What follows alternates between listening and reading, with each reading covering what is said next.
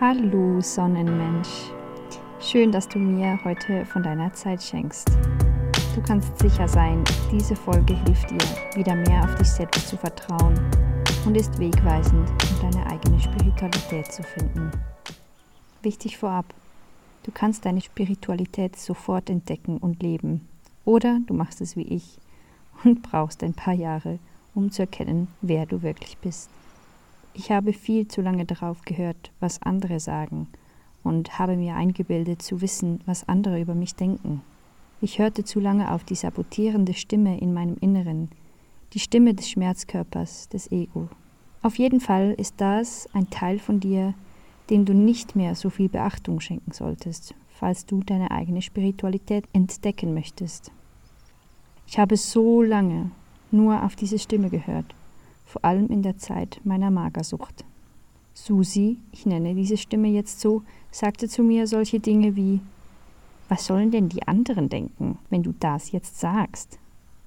Was? Du kannst das nicht essen, das macht dick. Je mehr Beachtung ich dieser Stimme schenkte, desto böser, gemeiner und lauter wurde sie. Du darfst das nicht essen, die anderen mögen dich sowieso nicht.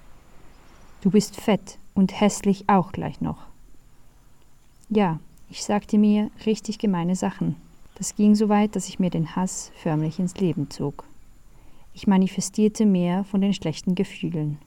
Hass, Wut, Traurigkeit, Ohnmacht und Depression.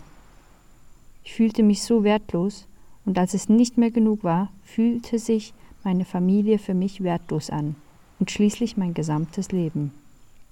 Ich hasste am ersten Tag meinen Bauch, am nächsten Tag hasste ich meine Beine, am nächsten Tag meine Haare, dann das Gesicht, dann hasste ich meinen gesamten Körper, meine gesamte Person und schließlich projizierte ich den Hass auf meinen Vater, weil er ja nie da war und er sei sowieso an all meinen Gefühlen schuld.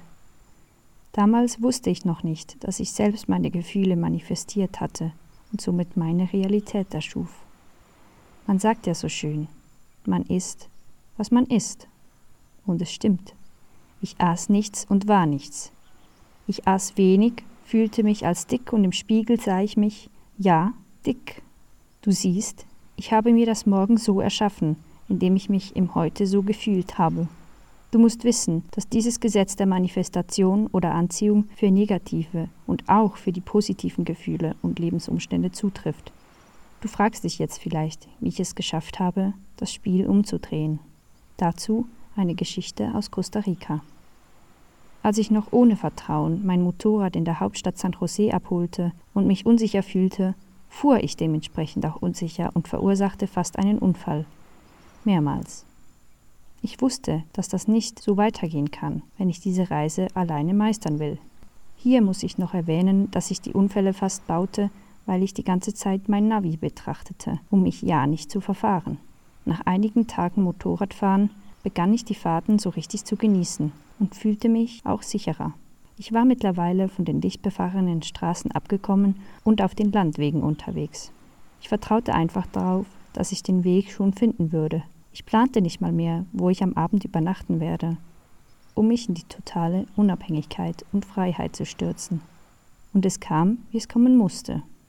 Ich fühlte mich frei, unbesiegbar und vertraute auf mein inneres Navigationssystem und ich fand jedes Mal einen Platz zum Schlafen. Und jedes Mal, wenn ich mir vorstellte, wie toll es wäre, eine Pause zu machen und eine frische Kokosnuss am Straßenrand zu trinken, manifestierte sich und leitete mich mein Unterbewusstsein genau an den richtigen Ort. Ich war immer zur perfekten Zeit am perfekten Ort. Das ging so weit, dass ich es selbst nicht glauben konnte. In der nächsten Folge werde ich euch erzählen und erklären, wie ihr manifestieren könnt, was auch immer ihr euch wünscht. Es hat bei mir geklappt. Es klappt auch bei dir, denn ich komme aus derselben Quelle wie du. Wir haben die gleichen Fähigkeiten. Du musst dich nur trauen und Vertrauen in dich selbst gewinnen. Denn ich habe 100% Vertrauen in dich und glaube an dich. Mehr als du wahrscheinlich denkst. Und es macht Sinn, denn wenn wir alle eins sind, was ich aus tiefstem Herzen glaube, dann glaube ich an dich, weil ich an mich glaube. Du hast die Bestimmung, die du dir selbst gibst, Lebe sie, vertraue auf dich und die höhere Macht. Folge der Liebe und der Freude. Somit bin ich am Ende dieser Folge angekommen.